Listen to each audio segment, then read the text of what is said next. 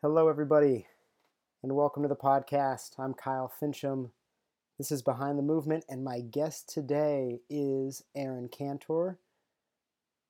I'm thrilled to share this with you. I'm going to get to it momentarily. First, I want to thank everybody who joined for movement conversations alongside Roya Carreras and I at Peridance Center on Sunday.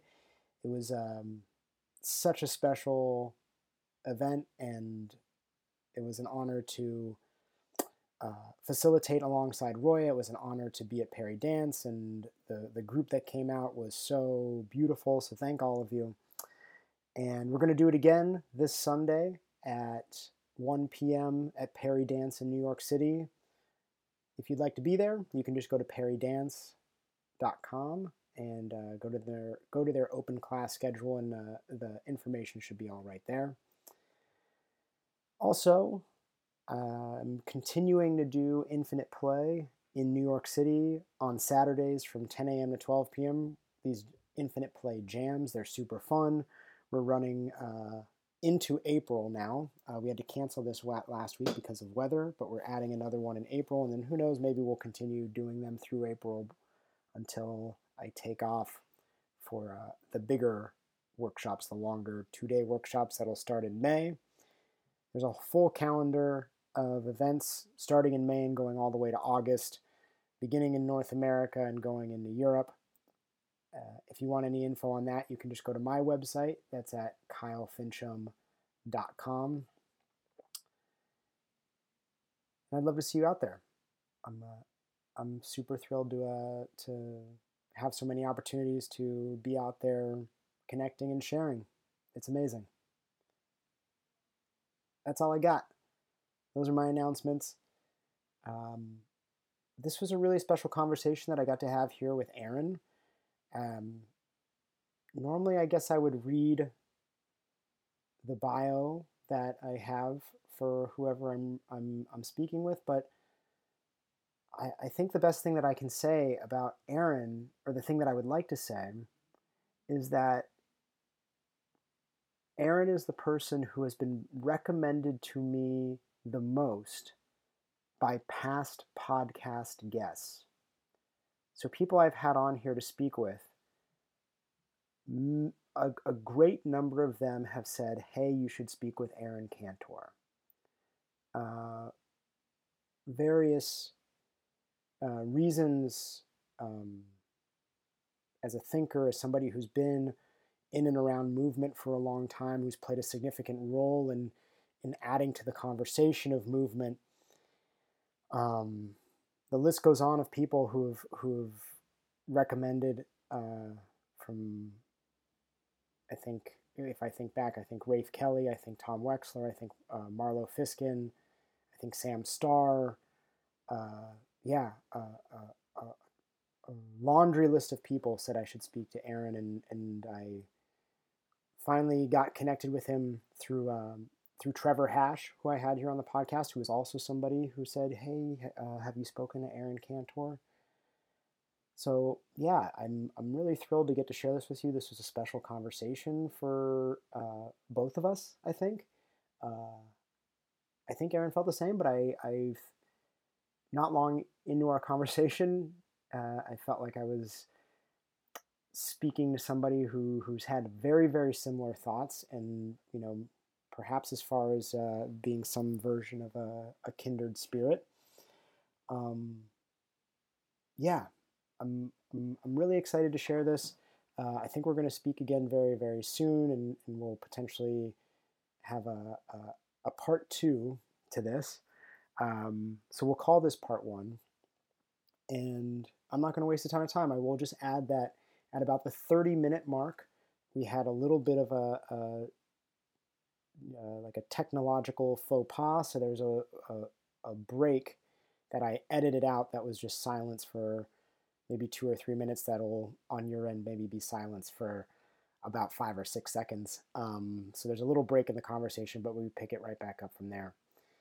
Um, yeah, without any further ado, my conversation with Aaron Cantor. Amazing. Thanks so much for uh, getting back to me, man. This is a, a, a real pleasure. Yeah, I'm psyched. I'm psyched to do this. Um, yeah, it's. Tell me a little bit about funny. yourself. So, what... Um. Well, I'm in New York at the moment. I'm. Uh, okay. You know, call it call it without a home, call it nomadic, whatever it is at the moment. Um, yeah. I had a I had a movement gym here, and we closed because of COVID in March 2020 and since then I've been kind of on like a whirlwind, developed a, a concept and an idea that I want to share. So I travel and teach that as a as a workshop now, and that's how I spend most of my time, kind of things nice. around that. Um, so I went to Europe last year, and I and I shared it in six countries, and I'll go back again this year, but also do some stuff in Canada and other parts of the U.S. as well. So, nice. What's one what's the, the basic idea? Um, have you read the book Finite and Infinite Games? Dude, it's my favorite book. Yeah. Well, then we have a lot to talk about because my workshop is called my workshop is called Infinite Play. Oh, interesting. That's that's so, beautiful. So it's a play centered workshop, but in some ways it's more about expl- exploring the idea of playfulness through the the vehicle of movement. Yeah, yeah, yeah. beautiful. That's yeah. interesting. A lot of my work centered around that idea as well. Um, really? Yeah, yeah, finite.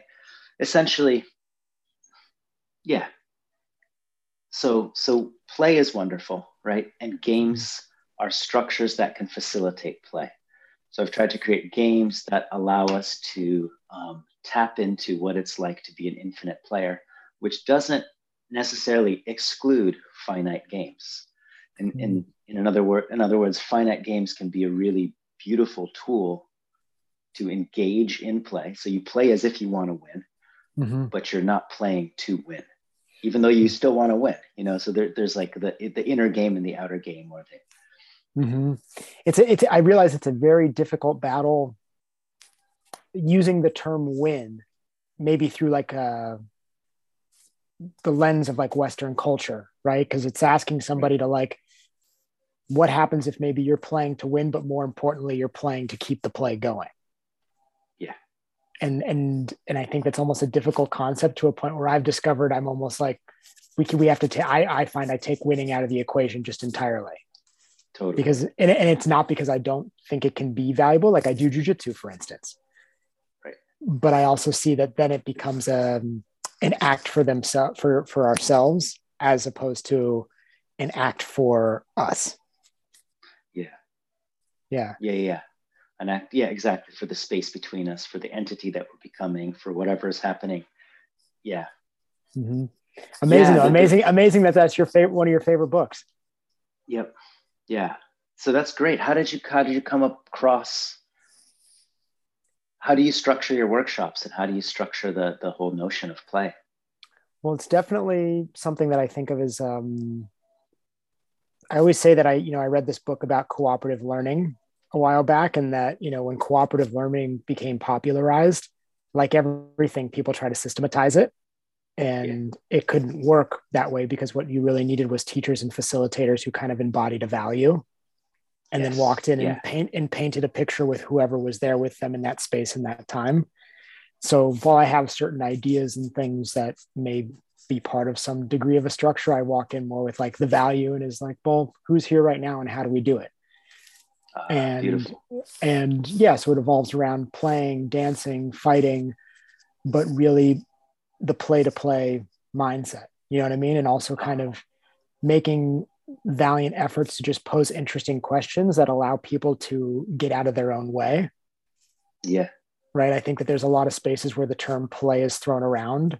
And not that it's not play, but when I look at like mammals and children, I don't know that adults always get that close or as close right. as they they think that they are getting. And yeah, my effort is just kind of like suck the judgment out and let everybody be a part of this like collective painting and and see where it goes. But um yeah, it's magical and I'm learning as I do it and I'm, I'm I feel lucky and it's weird and uh, surprising. Um, so yeah, it's uh it's a unique it's a unique thing to get to be a part of.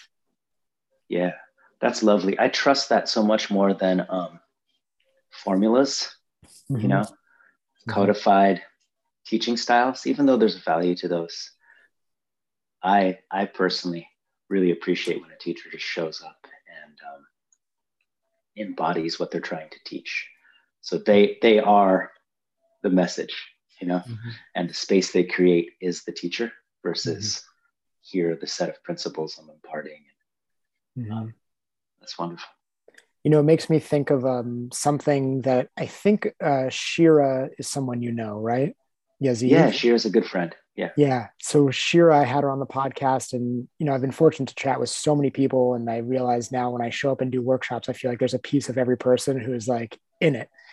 Um, mm. But she said something that's you know around what we're talking about, and I asked her about teaching, and she said, you know, I don't really think of what I'm doing as teaching, or I don't really want to teach. I'd rather facilitate. And when I asked her to clarify, she said, well, teaching means you're showing up knowing what each person needs to learn, or you think you know and facilitating is just creating the opportunity for everybody to learn what they need to learn. Yeah. You know, it's the art of asking questions. Yeah, which is a, a beautiful thing. The whole inquiry based learning is, mm-hmm. is a big, yeah, it's a big thing, inquiry based learning. And it, it ties into play for me because I think play can kind of happen in many different arenas.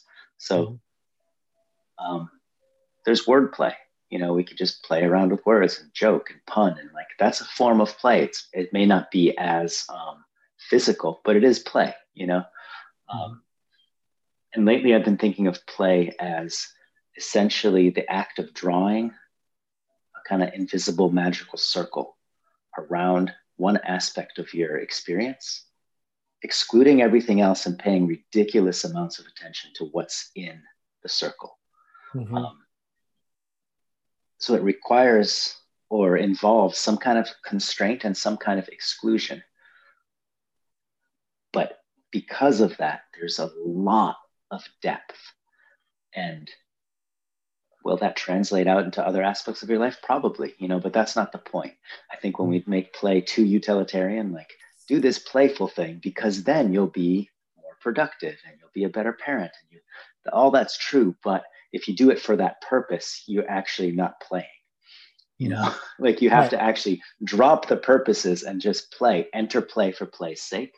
Mm-hmm. Um, and yeah, beautiful yeah. things happen. And do and and do it because it's just it's it's deeply human. You know, mm-hmm. it's deeply it's deeply animal. You know, it's yeah. you know I, I I'm with you. I appreciate kind of the the explorations of the the the whys and the exact things from time to time, but it's also just like, well, there's a reason it's just in us as mm-hmm. well. You know, it matters. It matters for for multitudes of reasons. And then yeah, the either the codifying or kind of distilling it down to some measure for productivity or this is gonna benefit this this thing.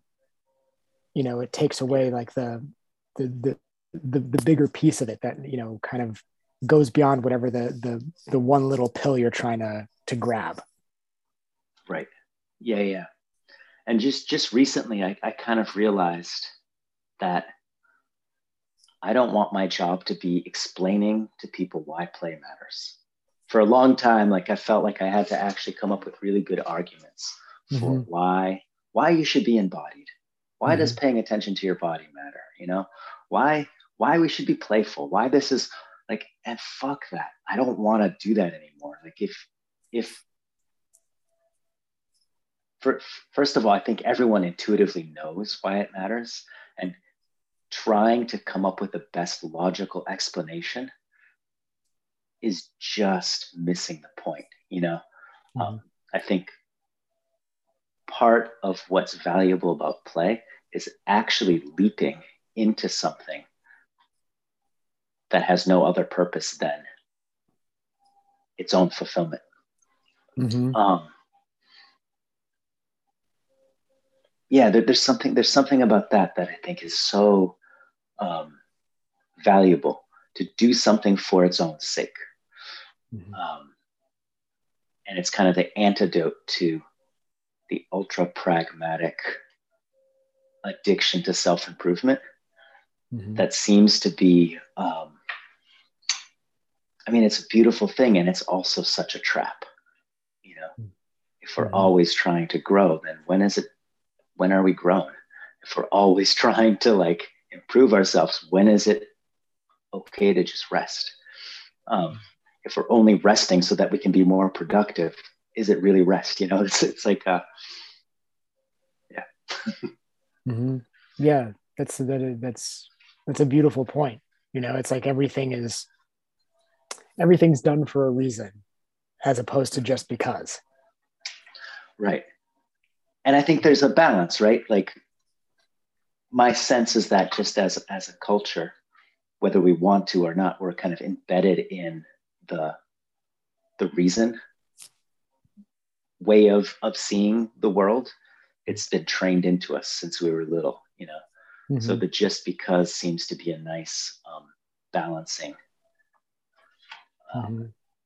counterpoint yeah it's a uh, it's it's an interesting thing because i think about it quite a bit in terms of like you know everybody thinks almost like we're designed right? You know they'll mm-hmm. say like oh we're designed to do this or we're designed to do that. I'm like well it's not really nothing is by design. We've like evolved to we've emerged from right yeah it's emergent. Exactly. And you know we have certain qualities that we have that we have almost reasoned our way out of of utilizing but we haven't evolved past right? Mm.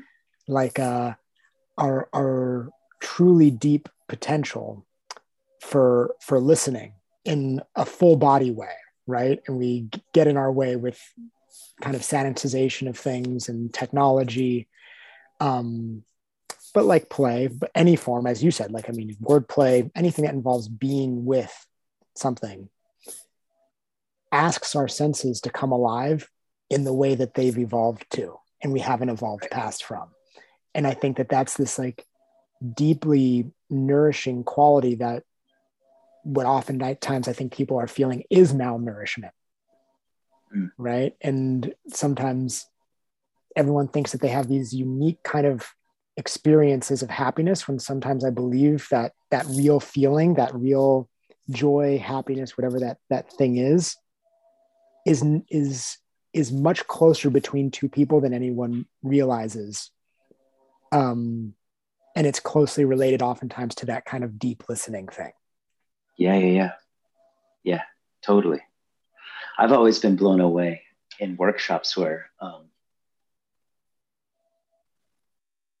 without knowing someone's name, without knowing their history, without spending hours talking to them about their traumas and stuff, I can feel such a beautiful sense of like, oh, I know this person.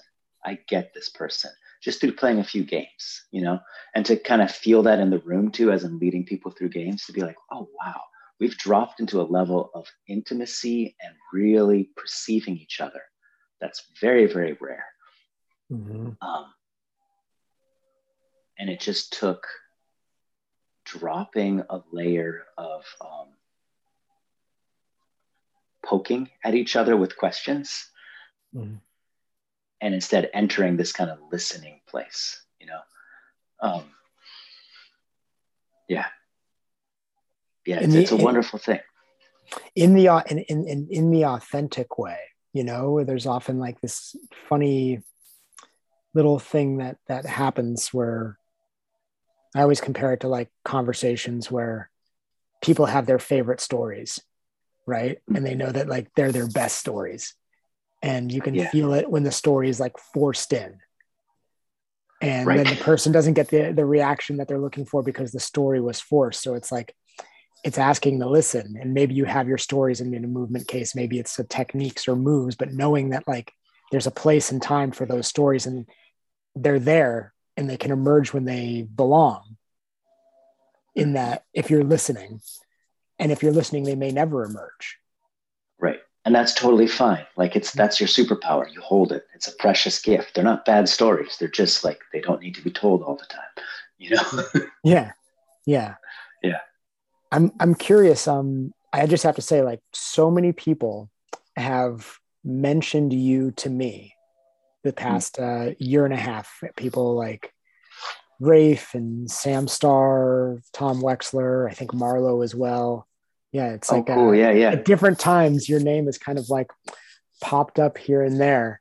Um, and always in like the in the best ways and so many people being like oh you know you really got to talk to aaron mm. like for for various reasons and yeah just in the few short minutes i'm like oh i see i see where that came from uh, but i'm yeah i'm curious like um you know are where you're at what you're presenting at, at, at this moment you know are you are you teaching on a mm. regular basis yeah so i, I work with um, folks in their 80s online mm. um, just doing basic movement and kind of body um,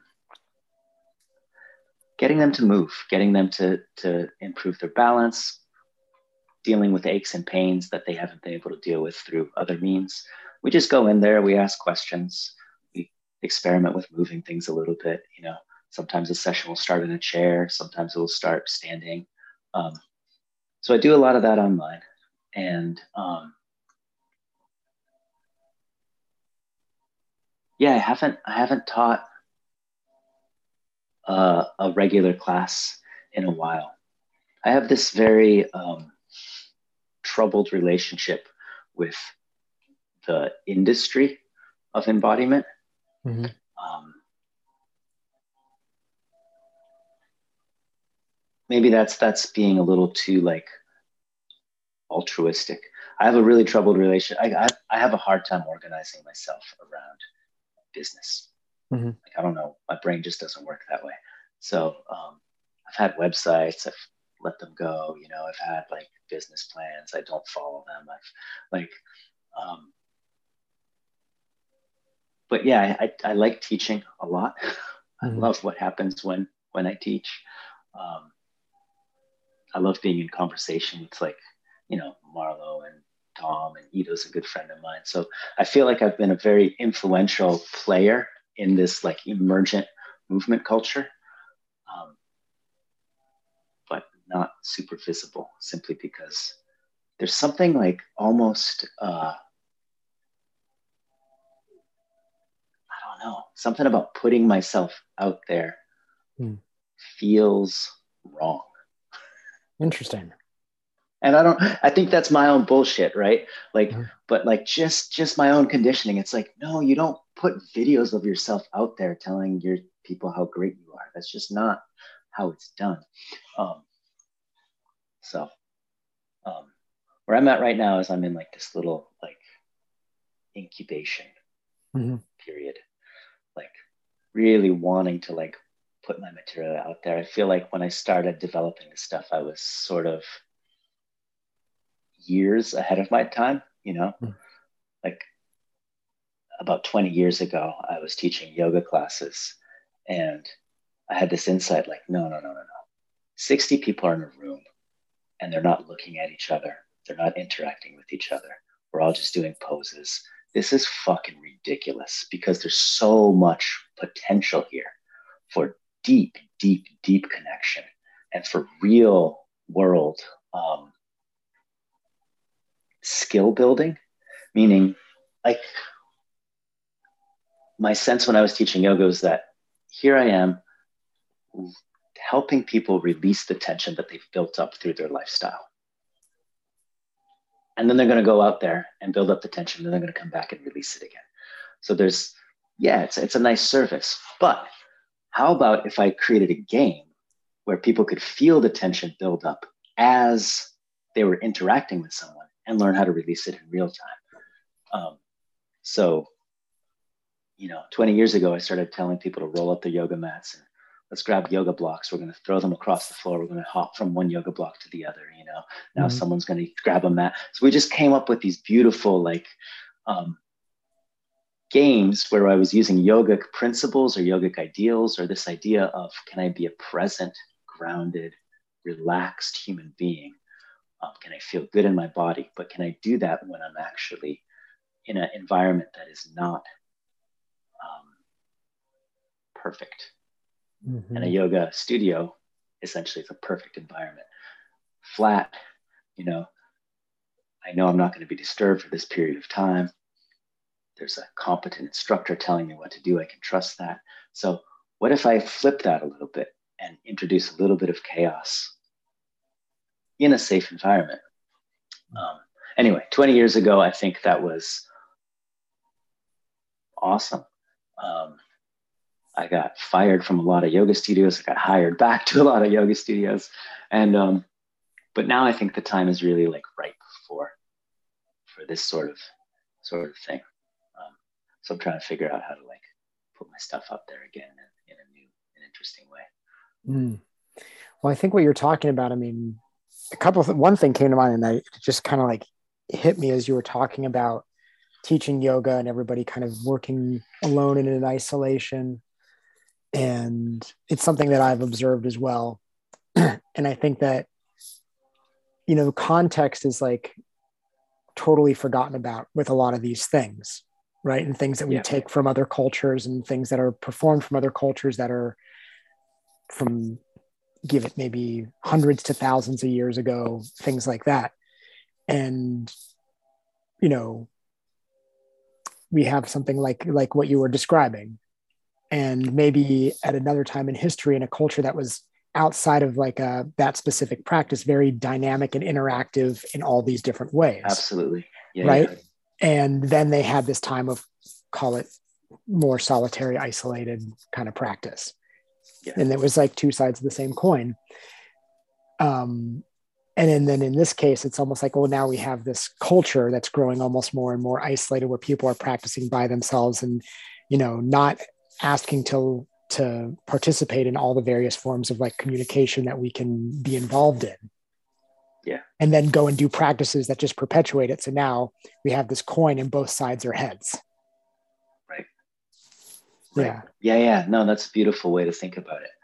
Um because essentially we want our practices to bring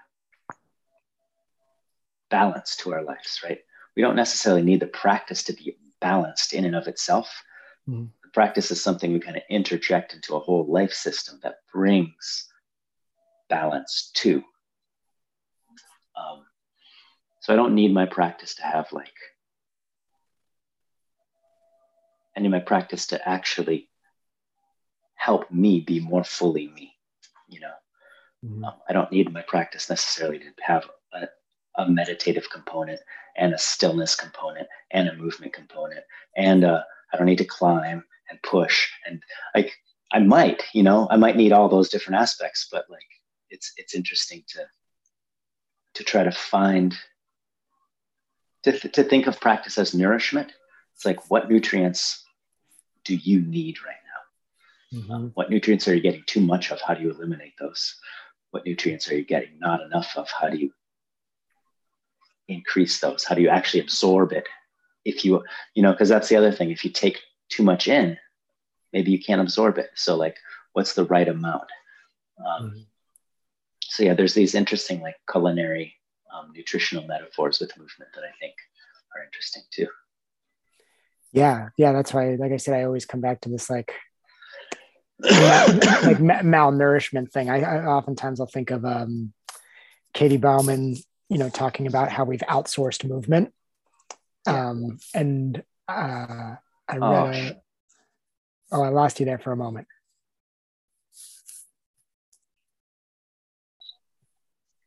Hey, man. Hey. Sorry about that.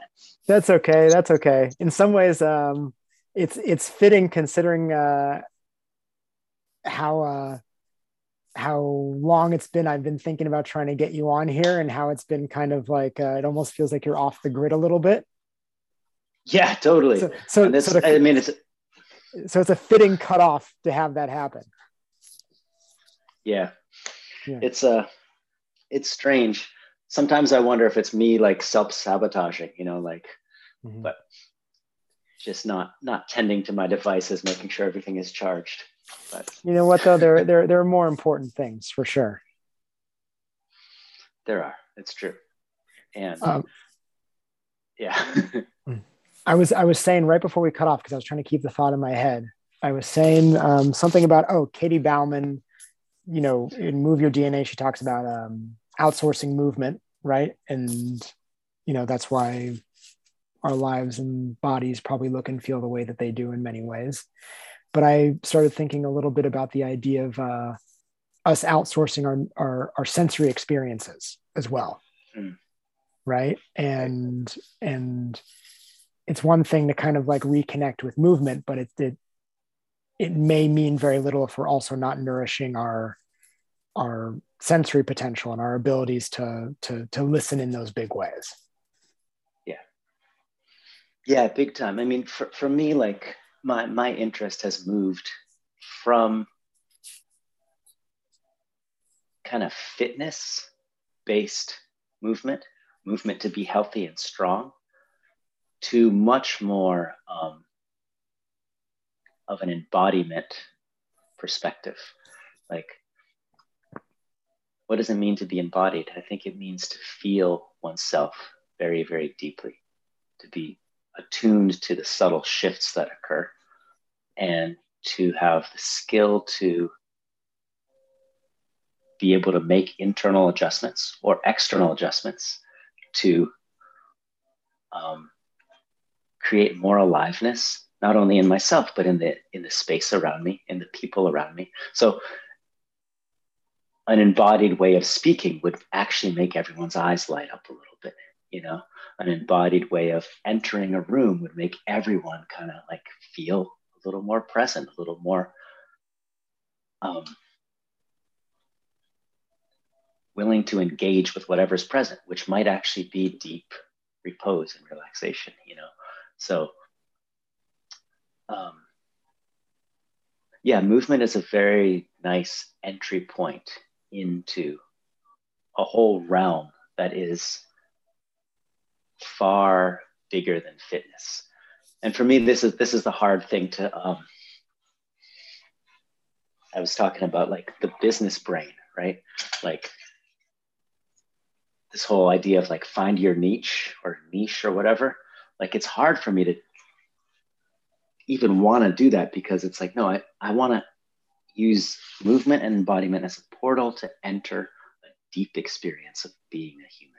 I have no idea what that is and how to sell that. Mm-hmm. Um, so, right, because at the at the end, it's like it's it's it's like proposing a value, not a system. It's proposing mm-hmm. like a um, a message and and not something codified kind of how we started a little bit here um, i mean i go through a, a, similar thing and i and i realize that you're describing what you think of as as what it means to be embodied. It's you're almost exactly describing when i say what it means to be playful mm, right? Yeah. to move through the world playfully is, is, is your words about embodiment are almost the exact words that i would share. Um, yeah. and that's a whole different thing because it changes from person to person from moment to moment from experience to experience. It's not something you can just take as a package and present to people. Yeah. Yeah.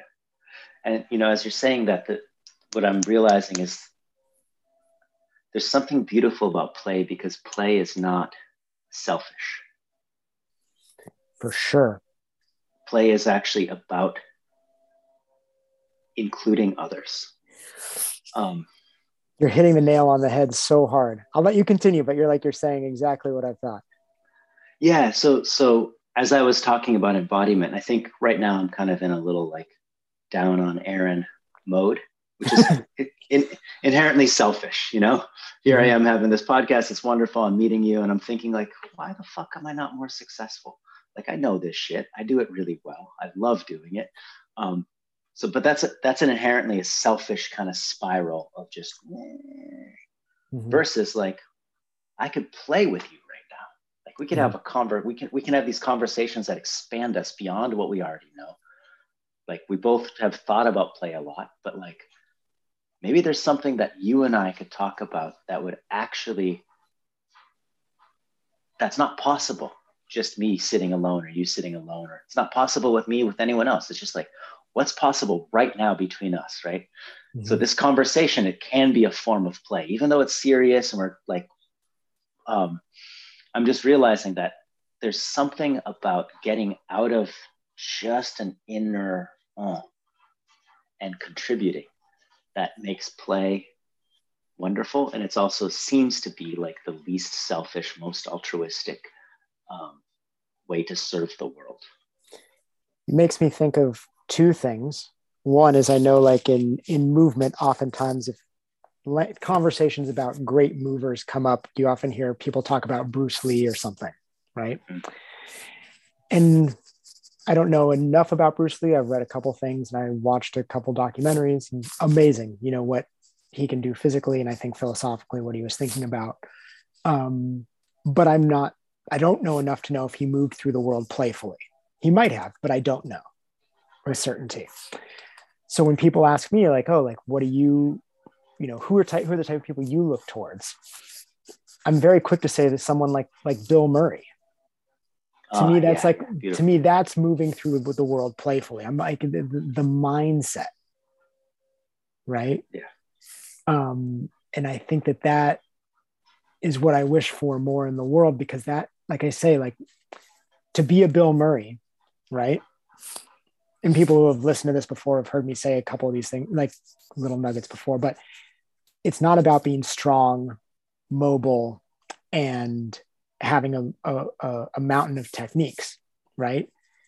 It's it's about being creative, adaptable, and cooperative, and that involves another, whether it's another person or a creature or the space, and authentically participating with those things, and then the things like the strength and the mobility and the moves fill in underneath that layer Yeah. it's interesting. I love that you brought up Bill Murray, just because um, there's a there are ways people train themselves to be improvisational actors. You know, there are improv games. There's a whole series, and it's not, it's not a codified thing, but there are games that you have to play with other people in order to develop that skill to do that. Um, which is so interesting because in training, you know, when I was doing purely yoga, I realized this is a great self practice. I'm turning inward and dealing with me. That's great. But that can only take me so far. I think it's still valuable. And actually, over the last year, I've been um, remembering and kind of reinventing a lot of the yoga stuff that I I practiced years and years ago and seeing the deep value of it, especially as I get older, you know, how I can really nourish and kind of um, preserve a lot of my my abilities through self practice. But but there is a certain kind of practice that requires others, at least one other person. Dyads are great, but groups are great too. Um, and in terms of like an educational system, I wish and hope that we can have more playful um, improvisational education, you know? Mm-hmm. Um, yeah. Yeah, I, I wish for more. Again, another word that's thrown around, I think, quite loosely is this idea of like improvisation you know, call it improv, call it free play. And jujitsu, it's rolling. Sometimes right. you, know, you, go to yeah. dance and it's open form or, or instant choreography. Um, it's all the same thing. And I wish for it to get there to that real place more often. It's a place that I feel really passionate about because unless we get there, we're not getting to the place that's like the the life place.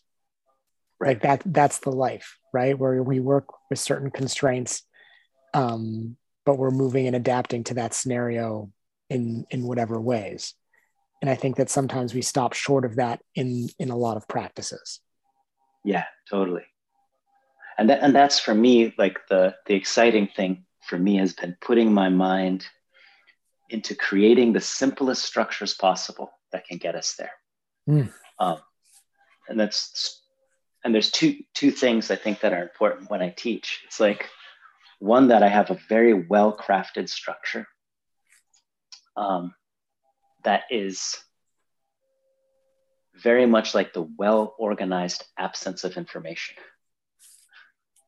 You know? Mm-hmm. it's it's it's just enough to leave a lot of gaps for people to fill in what really matters. Um, and then the other thing is explaining it to leave the mystery but not make explaining it so it's clear enough so that there's safety. Oh i know exactly what i'm doing. And holy fuck what am i doing? Both of those things have to be present in the way i present it and language it. Um, so yeah that that's been a, a, a kind of teaching growing edge for me over the last 10 years or so. Um, it challenges the status quo because you know you take uh, classes with a lot of people and there's almost this like cultural obligation to stand up there and and and project answers and certainty and and uh, kind of define everything as opposed to what if we don't define what if i give you questions rather than answers right? But good questions right? yeah, yeah. and then rather than something being certain what if i propose like a, a controlled accident for you? Right? Like you kind of know what you're bringing to the table but you don't know what this this situation or this environment or this other person is necessarily bringing. So well there's an element of surprise now. Yeah. You know so it's a controlled accident. And you know i guess there's this big piece of of as you said creating the safety to start to kind of enter that world. Right. as the facilitator as the teacher it's almost that's that's a lot of weight to carry and how to navigate that in a world where it's at least in the culturally it almost exists in the opposite of that way of being yeah yeah yeah it's it's interesting because a lot of it's how we get educated too um, in working with folks in their 80s, I mean, there's different personalities that I work with, but there's a lot of like, is this the right thing I'm doing? Am I doing it correctly? You know? Mm-hmm. And and the constant is like, yeah, it looks great. How does it feel? What are you feeling right now? You know, what we're going for is a relationship with this part of our bodies. Like, what are you feeling? Um, Yeah. My sense is that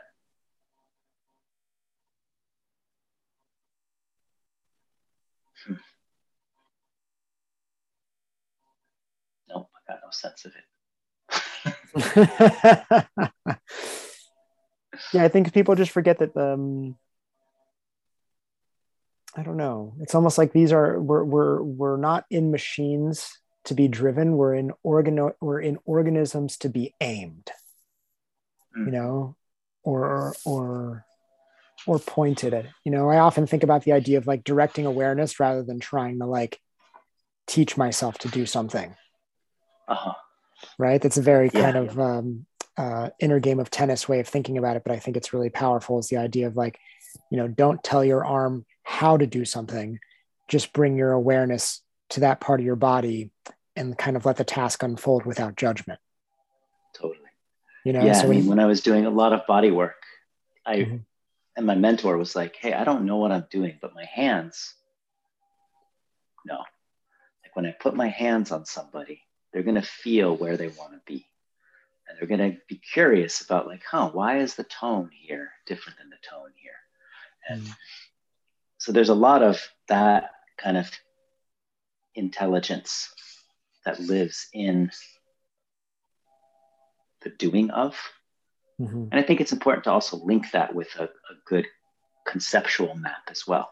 Like it's mm-hmm. useful for me to know anatomy mm-hmm. and to be like, wow, I'm feeling all this stuff. Now I can go into my anatomy and tell them, okay, cool. This is your obturator. Seems like it's a little tight. That makes sense. You know, you're a runner, blah, blah, blah. Um, yeah. Mm-hmm. I remember I saw somewhere online and I don't know how many years ago this was, but you were teaching a workshop in some part of the world, and I think it was called kinetic koans. Yeah. Um, and I've heard this term before, and I didn't know it. You know, it, it originated with you. yeah the, the kinetic koan it's in the same spirit of what we're kind of talking about but um i've grown to see that you know with with these kind of call them movement riddles it's easy to get caught up on the destination yeah. but like these really beautiful koans it's it's the destination doesn't matter so much as kind of like the tinkering that happens in between the proposal and whether it's the destination or the non-destination it's like the the play in between. Yeah. Yeah. I mean for me my experience with koans was from zen. Mm-hmm. and i remember pondering this koan for a really long time.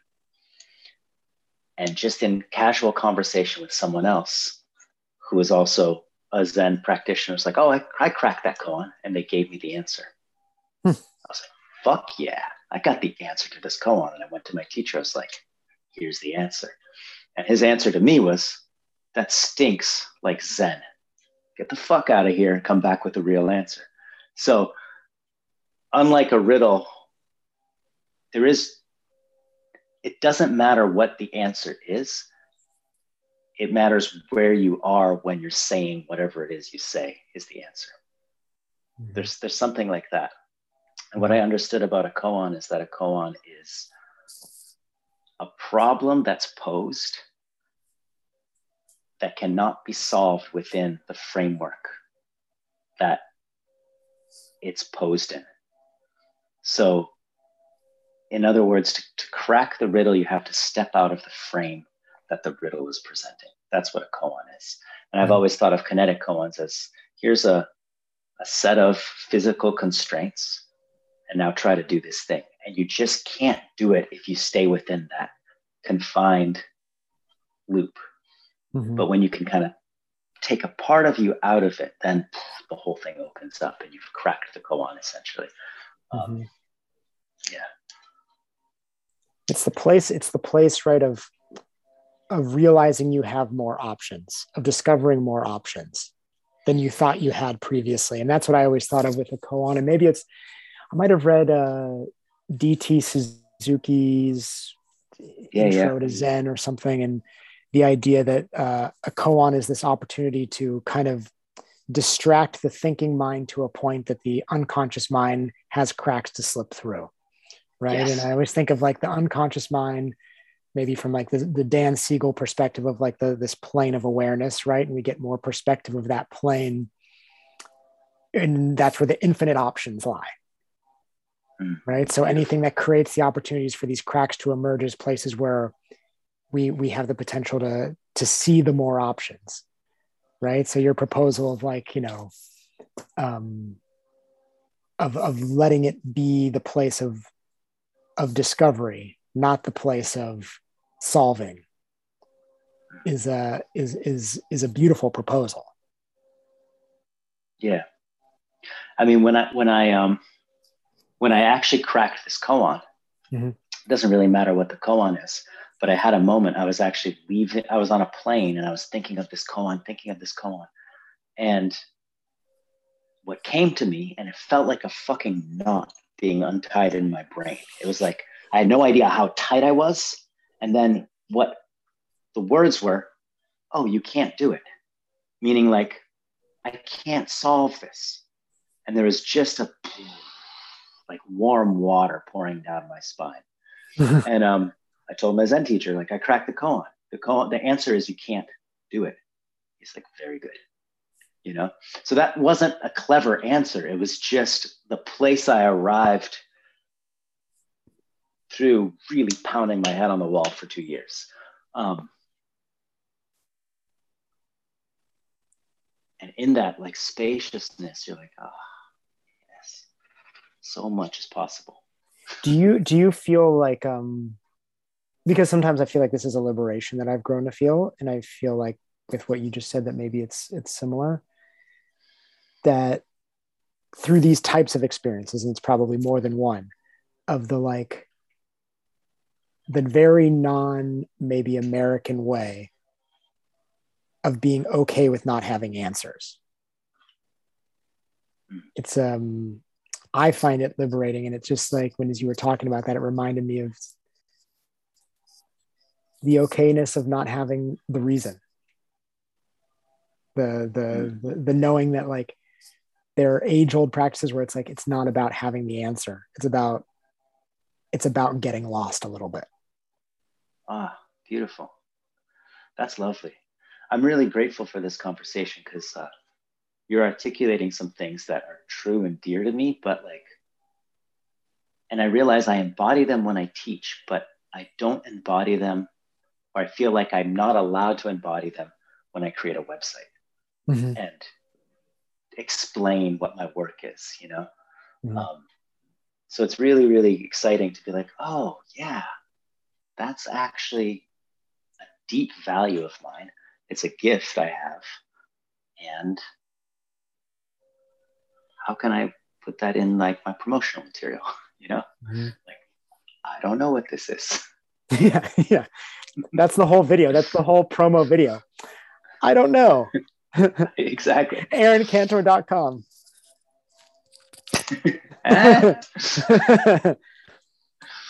but there's something but there's something liberating in that in in kind of the because like i said like it's like what we're what we're what we're proposing here is like not going to find people who have great answers but go and find people who have great questions. Yeah. People right? who know how to live in the question well. Skillful people who live in the in the not knowing. Because there's a way of living and not knowing that's just chaotic and shitty.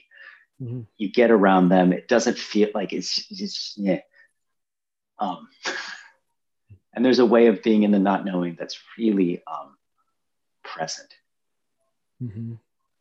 honest um, and non-graspy mm-hmm. and i think that's that's wonderful it's like really a blessing when you can be around people who are doing that or a group of people who are doing that all at the same time. Mm-hmm. Um, yeah.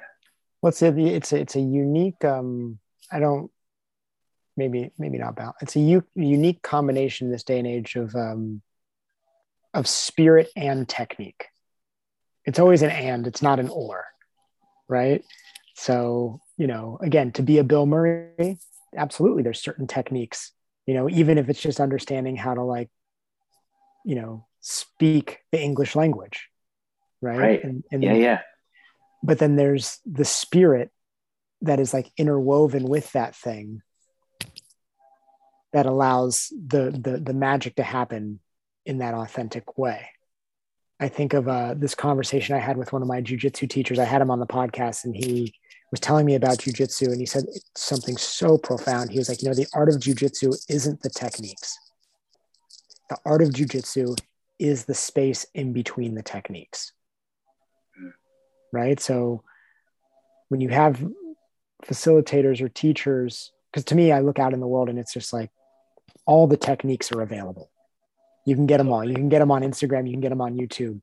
But when you have people who are proposing opportunities for you to explore that that space in between the techniques that's a really magical thing and i think that what you're talking about is is the space in between yeah big time and for me it's also been really interesting to be like in that space in between that's that's the place where technique arises as well mm-hmm. you know so i've always been interested in like where did this notion come from where did this pose come from? How did someone discover the armbar, the mm-hmm. triangle? Like, um, so one of the things I've tried to do in my workshops is propose games that bring us into the place where techniques emerge naturally.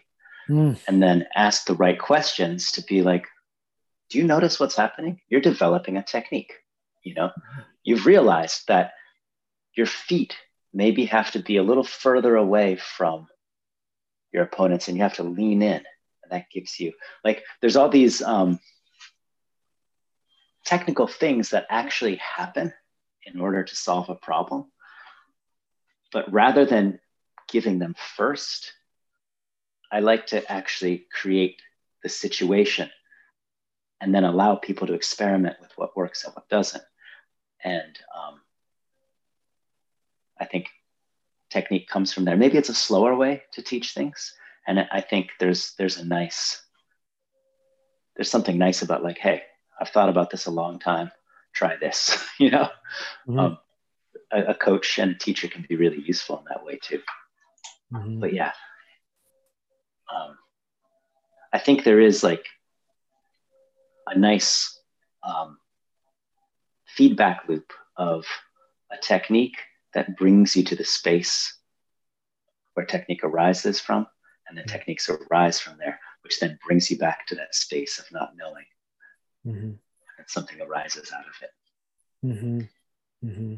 Yeah, I think that that's a really interesting thing to to to ponder on. I've never thought this idea of like where did where did the technique emerge from initially? You know, like where where did this move come from? Because before it was defined, it was something that happened that was undefined. Right. And it probably happened a bunch of times mm-hmm. for the pattern to be picked up, you know? Mm-hmm. mm-hmm. Um, There's something that I do often when I practice, and it's something I propose like when I do my, I say workshop, but I don't think it's actually the best term. But um, maybe playing a game, something interactive, playful, it doesn't matter. It could be almost anything yeah. Um, and I'll propose the idea of like, hey, why don't you pick one thing that's defined, one move that you know, or one technique. And as you play this game, allow it to emerge if it if it if it belongs. Like if the story fits. If something is headed in that direction, and it could be anything, it could be something that is codified from fitness or codified from acrobatics or gymnastics, whatever. It's like, oh, if you just pick one though and see what happens when you place it in your brain and say that you have permission when the time when the time comes yeah. but then also give the permission to say but it might never happen you might never just you may just not arrive in that place mm. uh, and it can be difficult because people start kind of like getting out of the game and trying to like find the way to force the move but when it does emerge in that really natural and beautiful way it's not something where it's like you've just sat there and done a number of sets of just this one move it's been like in the context of like a life scenario where yeah, yeah. it happens. It's like it's one thing to go out and practice your bow over and over hitting a target. It's another thing to actually be out on a hunt and then there be an animal and you need to pull and go. Yeah. Yeah, yeah. That's nice. I like that. It's an interesting thing to hold hold something as a potential mm-hmm. and use it or not you know mm-hmm. um, very hard to do very hard to not get into the planning mind or the to be looking for only the place to fit that thing that you do into mm-hmm. you know and it's interesting to hold that just as a practice to hold that and also to be available for everything else that's occurring um, mm-hmm. yeah yeah i'm curious about stuff like your your own practice. Mm-hmm. So we've been talking about playing and teaching these like beautiful workshops and retreats, which is wonderful. But how do you incorporate this stuff into your own practice? Do you do you have partners you play with? Do you? Yeah, um, right now I've got um I go and do jujitsu frequently, but I, as I say, I, I go in there and I and I and I play to play, which might be um, noticeable to some people who I roll with, and some people it might be not noticeable. But I yeah, go I do the same thing with jiu-jitsu. People are like, what the fuck? You're never trying to tap. It's like, I'm just rolling. I'll roll yeah. with anybody. Yeah. You know? like, I, yeah. I'm here. I'm, I'm basically here to rough house. Um, but I also yeah. do this thing when I do jujitsu and it's how I play with other people as well. And how I present my workshops. I say, I go in with the intention of, of wanting to help my partner learn. Mm, and I always wondered what jujitsu would look like if we both played that way. Yeah. Right. And in some contexts, the game looks like, you know, and I have, there's some great black belts are always really great because a lot of them already kind of play that way with lower belts. But I'm a, I'm a blue belt and my way of helping them learn is kind of giving them all everything that I got. Right. Uh-huh. And their way, if they're thinking about it, of helping me learn is like, just really listening and listening to like, whoa, what what could I provide this person so that in the future they're uh, a better training partner? Yeah. Right. I don't need Beautiful. to tap this person. I know it. Um, so it's a way to play uh, that I approach jujitsu. So I do jujitsu, but with that intention when I play as best as I can. Um, I also have a couple collaborators who are dancers that I like to work with. So we'll do mm-hmm. like play research a lot now. I've been doing like partnering. So one of the people I'm I'm working with this woman named Roya. Uh, she and I are going to collaborate and teach uh, what I'm considering a, a, an event geared around listening uh, at Peridance here in New York. And I feel super fortunate to kind of be endeared in small ways into the dance space.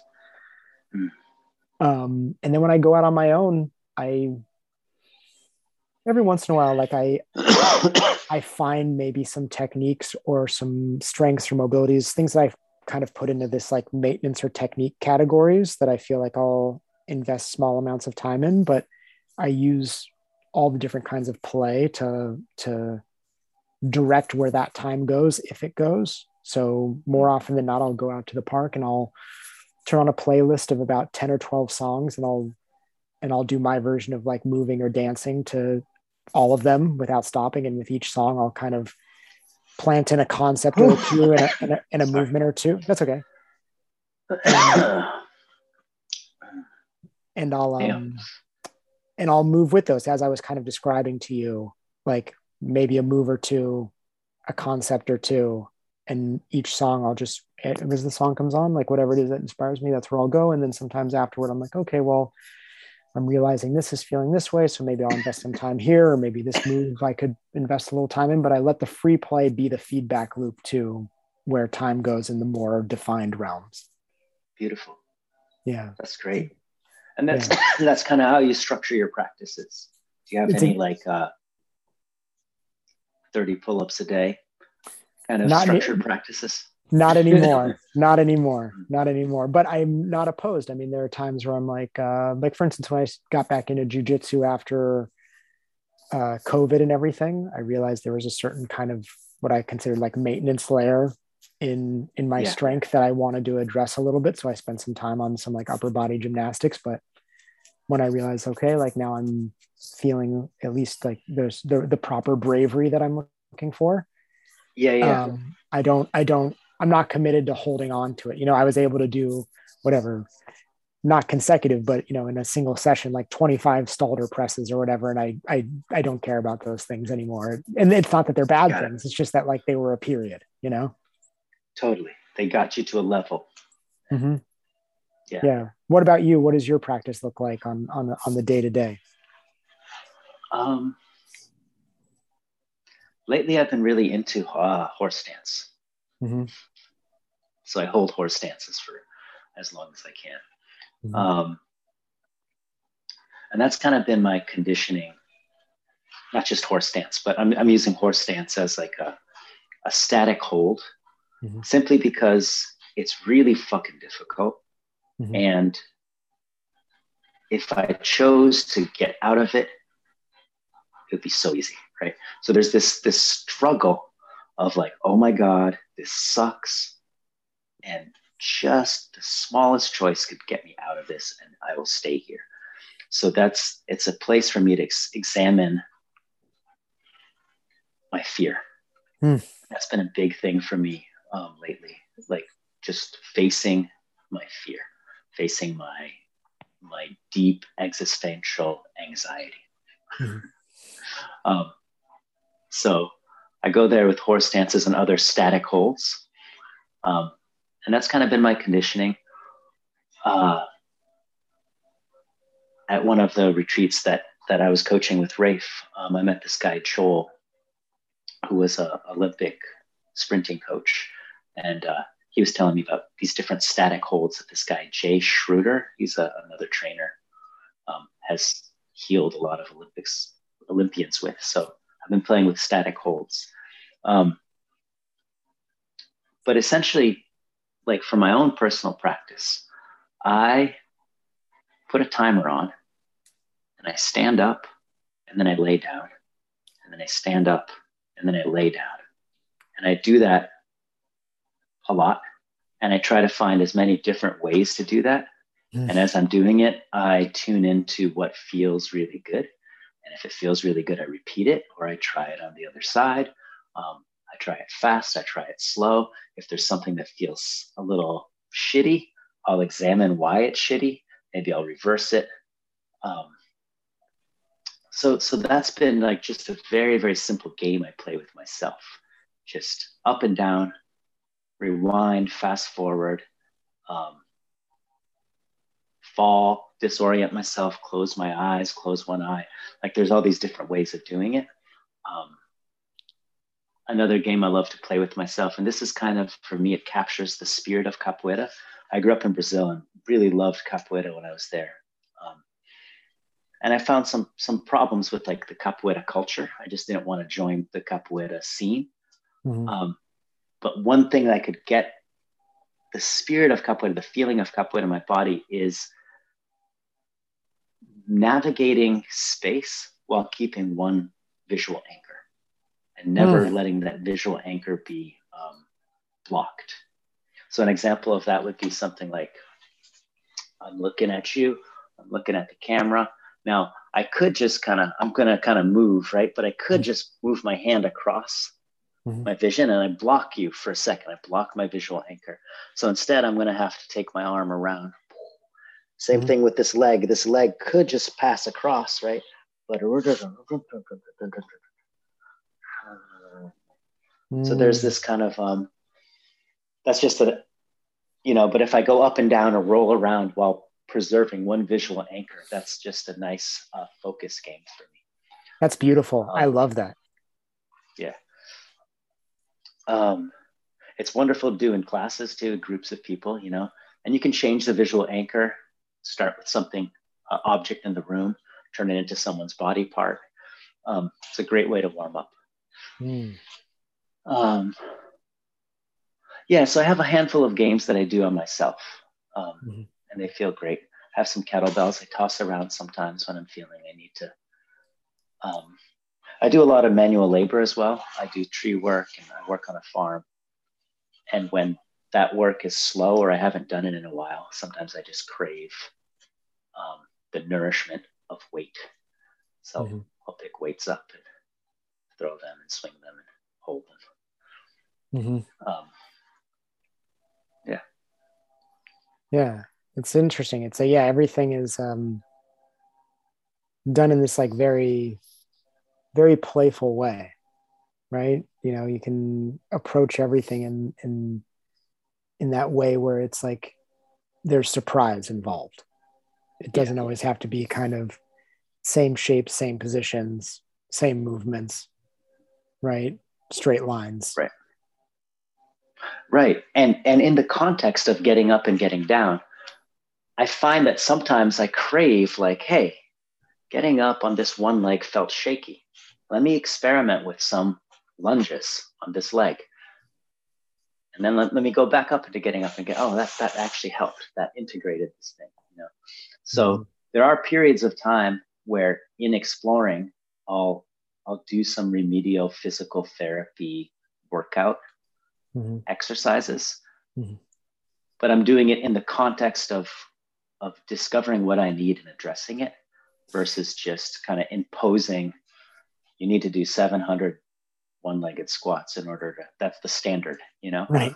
For this is what this is something that I was kind of hinting to when I was saying that like, you know, free play being this feedback loop, right? So for instance, someone could be like spending day in and day out working on their front split because they saw it on Instagram, right?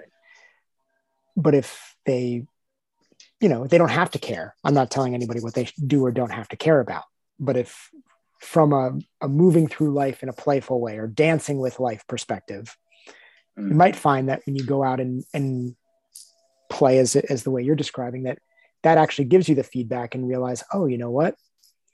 I'm actually having some like knee pain and that whole front split thing doesn't actually matter. So like if I have a certain amount of time available to me, maybe I should address the knee rather than doing the front split because I got feedback from free play land. Totally. It, it reminds me of um, back in my yoga day, I went to this advanced yoga teacher training with a very, very high level, amazing, badass teacher. Um, it was a huge application process, super expensive. Best yogis in the world came. and um, it's a great training.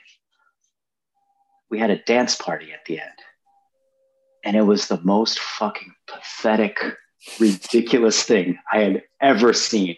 Like, you know, instead of just moving in a way that feels good, just being in our bodies, gyrating, everyone was fucking doing splits and handstands. And it was just like the stiffest, most awkward, disjointed thing. And I'm so grateful for that experience because it showed me so clearly how um, where I wanted to be and where this particular practice seemed to be leading most people. You know, it was just mm-hmm. such a juxtaposition of like, yeah, badass practice, amazing splits, great flexibility, and totally disintegrated bodies, right? Mm-hmm. Um, so, mm-hmm. Right, because it's like you know that can be applied to everything. Like I always think of uh, this friend of mine who I think is he grew up in like Kansas. I think he like worked lots of lots of things where he just put his hands in the dirt. I would say. Yeah. I think he had a number of brothers. So they like wrestled and played and just climbed things, roofs, built things, you know, guard, what all, all of the things, right? Yeah. He can't do a lot of the Instagrammable things. But we went on a hike one time, and I always think of him as somebody that I'm like, this person has such like intuitive grace and athleticism. Mm. And we were on this hike and we were coming down this mountain and we were scrambling down just a little bit. It wasn't anything crazy, but the man was bounding like a mountain goat, you know? And all I could say to my other friend who was there at the time, I was like, that's the thing. That's what I'm talking about. That's to me like what matters. Like yeah, that, yeah. that, that's, that's the listening, you know, that's the like, that's the be here now, call it whatever. Like it's that ability, you know? And yeah, all the other things are totally beautiful and they get lots of likes on Instagram, but they're not synonymous with dancing with life and and being cooperative and being creative um in those qualities you know they might be but i think we'll know more when they're addressed through a playful exploration as opposed to this is what i'm like quote supposed to be able to do because it's like a some sort of metric or or defined measure of success in this realm mm. yeah absolutely I love that story that that illustrates something so well, and it also shows me like you're always looking. There's mm-hmm. something about the way you approach life where you're just looking for examples of that thing, that thing you're striving for, that ideal, that um, is aliveness, the dancing with life, right? You're looking for examples of dancing with life, and then the question that I find difficult to answer. It's a tricky question as a, as a teacher facilitator. It's like, how do you invite that, train it without killing it? Um,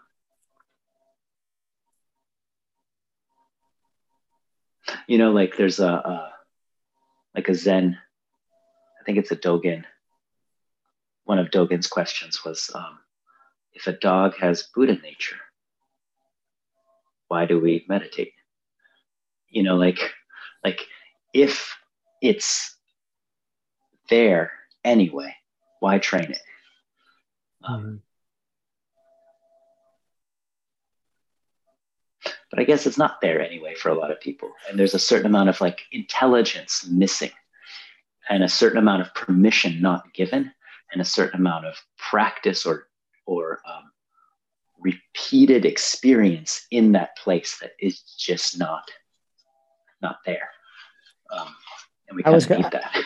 I was going to propose, as as you said that there, um, that it's not that it's not there. That I feel like it just needs to be unearthed, right?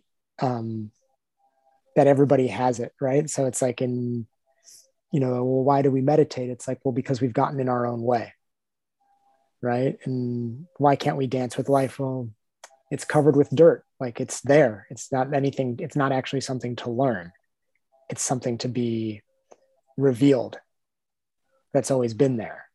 But I also think that that means as a teacher, and this is something that I really believe matters, and I wish for more people to propose this opportunity, is that people are enough right now that they can show up and, and they can be in a, in a in a workshop or a class or an event or a gathering whatever the word is. And that right then and there absolutely. they, they have everything as opposed to they're coming to a class a gathering or a workshop and they're reflecting on what they didn't do for years that would have made them enough that day and what they need to do Yeah. going forward so that they'll be enough someday. The idea that like no no no like right now all we're going to do is actually just pull out a broom and and and reveal the thing that you have right now and we're just going to celebrate that. And it seems so small um, but it reminds me of taking a workshop recently or this class and one of the teachers says it's simple but simple isn't always easy. Oh, yeah, beautiful. Yeah, I mean that that to me, I used to struggle a lot with this idea, and um, essentially what I came to is that there's kind of two modes of existence for a human, um, and one is the mode of being, and the other is the mode of becoming. Mhm. And being is really just like, here I am, I'm breathing, I'm talking to you, I feel tingles all over my body. I'm being, I'm enough. And becoming is what I aspire for and aspire to. Um, and they're both really, really important. Like humans, I, I don't live just in the present. I live into the future. I live for a better future. I, and I, I am in the present, you know. So I think play is beautiful because in order to play, you must be. You have to be in the present moment. And the act of play also creates um, a bridge between the being where you are and the becoming you want to be. Like in this moment, I know there are options that I can't take advantage of because I'm not strong enough, but I can try and I can get stronger, you know? Mhm. Um, so, so the person I want to be, the becoming I want to become, is present in the play, and who I am right now is present in the play. And yeah, I mean, I think it's a beautiful way to integrate the the aspirational and the actual. Yeah. Yeah, I love it. I really love that. Yeah. I just I, I realized that like uh as I was presenting what I was saying that like the the the rebalance that I wish for is a little just a little more being because it, when I look around there's a lot of becoming. Yeah. And also being defined by the becoming. Right? As Mm. opposed to treating it like the the koan where it's like well here's the end of this task right you're becoming but it, it might not actually matter it might be this the the tinkering and the exploration and the research that you go through in route to It's this just kind a of it's just a direction, right yeah just, the direction I'm moving. yeah just a- yeah just the idea of aiming but also being like well i'm i still i'm being at the same time. So while i'm becoming i may realize that my being pulls me in a different direction and that's also okay because i'm not defined by the becoming. I'm not defined by getting to the top of everest right? What what what what is moving and amazing is actually going and learning nepalese and learning how to be a mountaineer and all the you know interactions and and and and attempts and pursuits and stuff in between you know it's not defined by the instagram photo at the top of the mountain Right. Mm-hmm. but it's a beautiful dance i love the idea of being and becoming i think that's a really kind of like clear and and and uh, concise way of, of presenting it Yeah, I mean, for me, it was the easiest way to kind of like, yeah, just okay, that's what it is, being and becoming. You know, Mhm. these are the two forces I'm I'm I'm having to balance all the time. Um, Mhm. yeah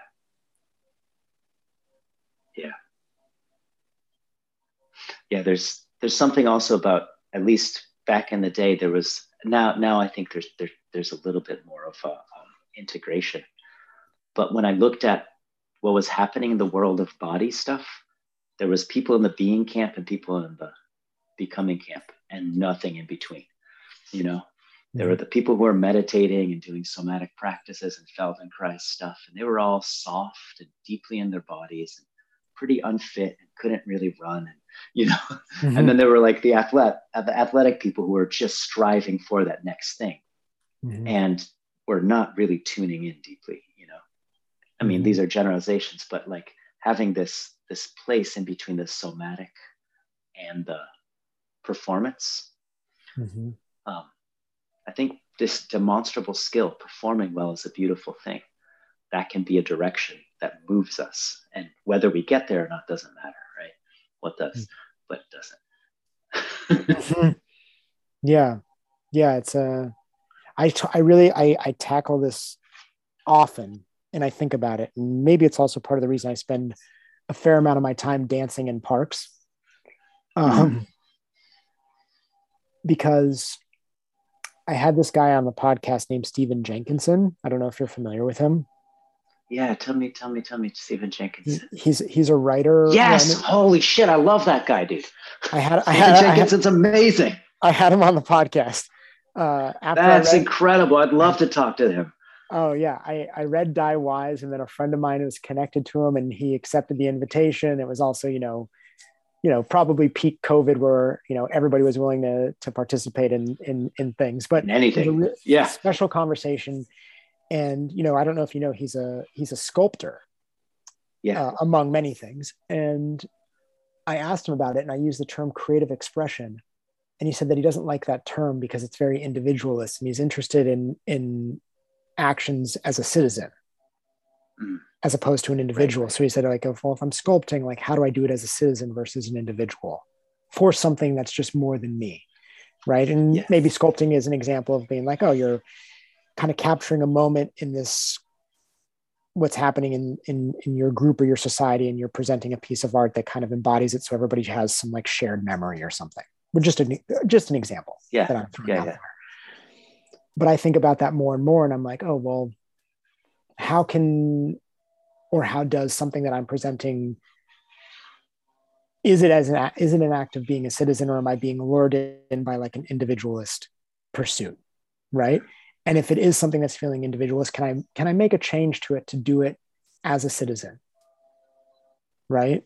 And again, to kind of bring it back to like dancing in the parks, it's sometimes why I think like you know, even given opportunities to be inside, I have all sorts of reasons why I believe practicing outdoors should be almost the be all and end all. And totally being in a park kind of change culture a little bit. Right. And exactly. And being with people and being out there and being visible to people at the very least might actually be something that like gives someone else the the potential freedom to to let go of whatever judgment they ha- might have on themselves and be like, oh, like I can just dance in a park. Right. right. Or every once in a while, like kids jump in and I'm like, this is the thing that might matter more than just becoming a better dancer. You know, and you know, I could also be rationalizing, but I think that like there's a there's a space to be thinking about the citizen thing because it's it, you know we do get caught up in not you and I was what I'm saying, but like just broadly the the the act of it being for an individual. And it's like, well, the nice thing about when it's an act of a citizen is that it, bo- it benefits both uh, the me and the we. Yeah. Yeah, that's beautiful. That's great. Yeah. Leave it to Stephen Jenkinson to yeah.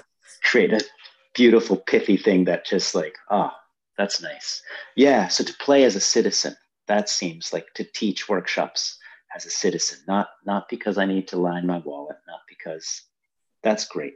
That really helps me too. It helps me with my uh, conundrum of like, how do I make a living doing this? Well, do it as a citizen, as a service. You know, it's not just for me.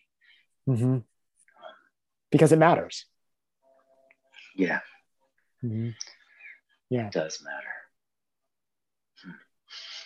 If um I mean, I know you said you don't have anything kind of like uh, that you're teaching outside of the the the work you're doing with the with the groups that you're doing online. But if if if that happens at some point, what's going to be the best way for people to kind of be aware of it or or or contact you or anything? That's a good question. Um, they should call me or text me. Do you want to share your number on here? sure. It's uh 857-919-0014. And uh, you can text me and you can email me either way. Um, I love Aaron that. Justice Cantor at gmail.com. Um, yeah, I love that. That's that's a great way to do it. I'll respond. I, I I hope people listen to this and and text you uh, or call you. Me too. Yeah, I, really I hope, I, I, hope you're um, flooded um, with them. I hope you you're you're excited about it for a day and then you realize you have to change your number. That'd be great.